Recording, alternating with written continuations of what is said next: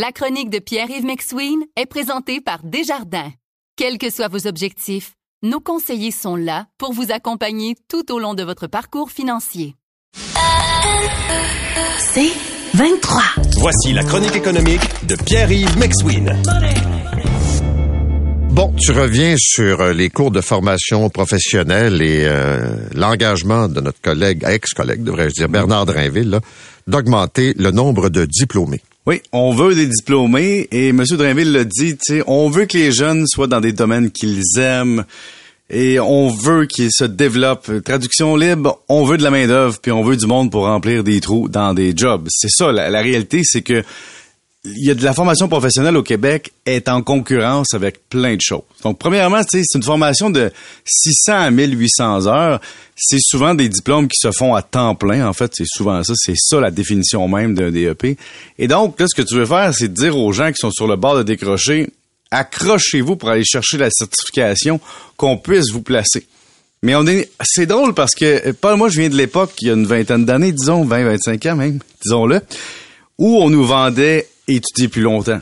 Les études supérieures, le prestige, le diplôme. Euh, étudie longtemps, tu vas assurer ton avenir.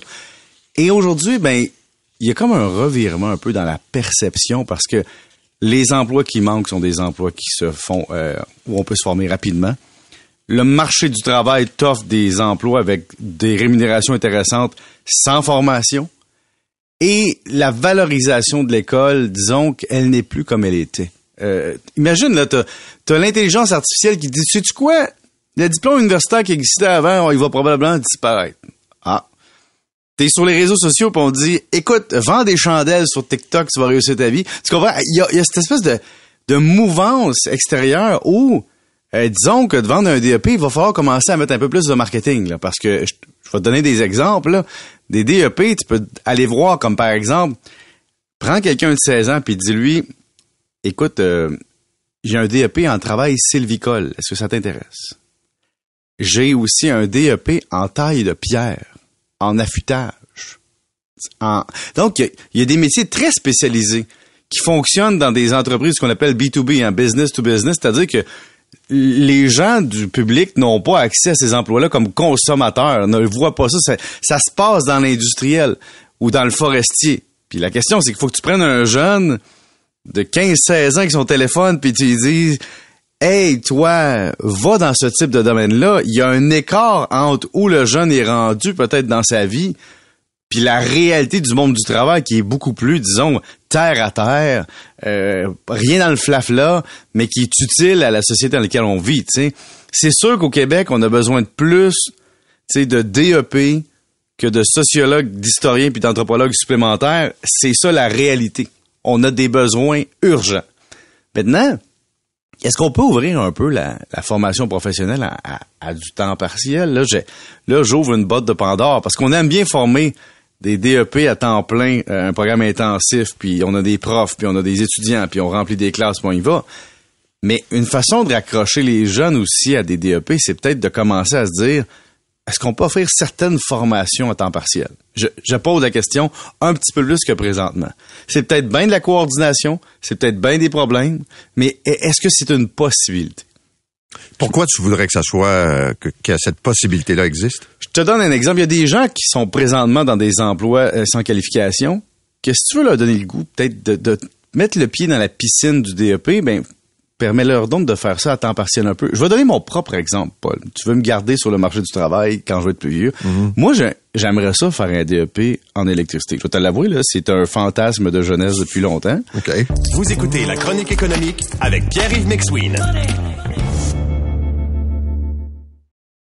Je suis déjà allé m'informer, je te jure, là, je t'avais m'informer, mais là, on m'a dit, ah, ça, c'est un diplôme à temps plein.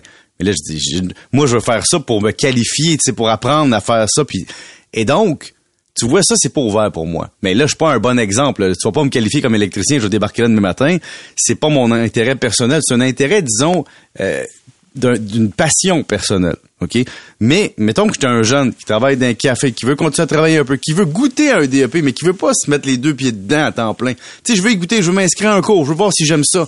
Est-ce que c'est possible? C'est une, bonne question. Oui, parce que là, on, on sort des, des dizaines de millions de dollars avec des beaux mots. Hein. Je suis allé voir ça. Là. C'est, c'est magnifique, Paul. Je vais t'avouer. Euh, mais je comprends pas trop ce qu'ils veulent dire. tu sais. Écoute, j'ai eu la même réflexion que toi quand j'ai vu ça. Non, attends, ben- Paul, attends. Soutien au démarrage. Ben oui, ben, Pérennisation. Offensive pour accroître tes inscriptions. Création d'un service d'intégration. Amélioration des processus d'élaboration de programmes d'études. Je me sens comme dans un film de Denis Arcand où on critique le système scolaire. On jase, là. Collaboration accrue avec le milieu de la recherche pour les données probantes et les pratiques pédagogiques gagnantes à la formation générale. Hey, je vais t'arranger ça, Paul. On va mettre ça plus terre à terre. Bon salaire, bonne, bon emploi, euh, bon avancement, euh, valorisation au travail, valorisation des études et un pont entre un décrocheur et une formation qui lui, qui lui convient. On enlève les gros mots, là. Quand je me cherche un job, je cherche de l'intérêt, je cherche une passion, puis je cherche un salaire, puis des conditions de vie intéressantes. Puis c'est sûr que, tu sais, des domaines techniques, je donne un exemple, comme par exemple infirmier, infirmière présentement. Euh, c'est pas très attirant avec la pub qui se fait présentement au niveau technique de dire je vais aller faire du TSO toute ma vie. Écoute, je suis rentré l'autre jour d'un restaurant. Le, le chauffeur Uber me dit j'ai été 13 ans 13 ans dans le milieu hospitalier. Là, le gars, il était euh, au niveau de, euh, de l'infirmier, OK? Soins infirmiers. Le gars, il a lâché ça pour faire du Uber parce que, parce qu'il était tanné. Imagines-tu comment notre système dit à quelqu'un, tu as une formation, un régime de retraite, des avantages sociaux, une carrière garantie. Puis tu te dis, je suis tellement tanné que je vais aller faire du taxi de nuit parce que je vais contrôler mon horaire. Tu sais, c'est quand même un message C'est qui, sûr. ça me frappe en pleine face. Donc, si on veut attirer du monde dans des diplômes, ben, on peut sortir des mots, là, amélioration de processus, puis mise sur pied d'un forum d'échange stratégique. je te dirais d'inviter toutes les parties prenantes au grand chantier. Oui, en fait, ça prendrait une table de concertation régionale Oui. impliquant l'ensemble des parties concernées pour promouvoir l'amélioration continue des futurs candidats dans l'entrée du processus intégré de formation professionnelle. Merci d'avoir rendu les choses simples. Salut. Salut.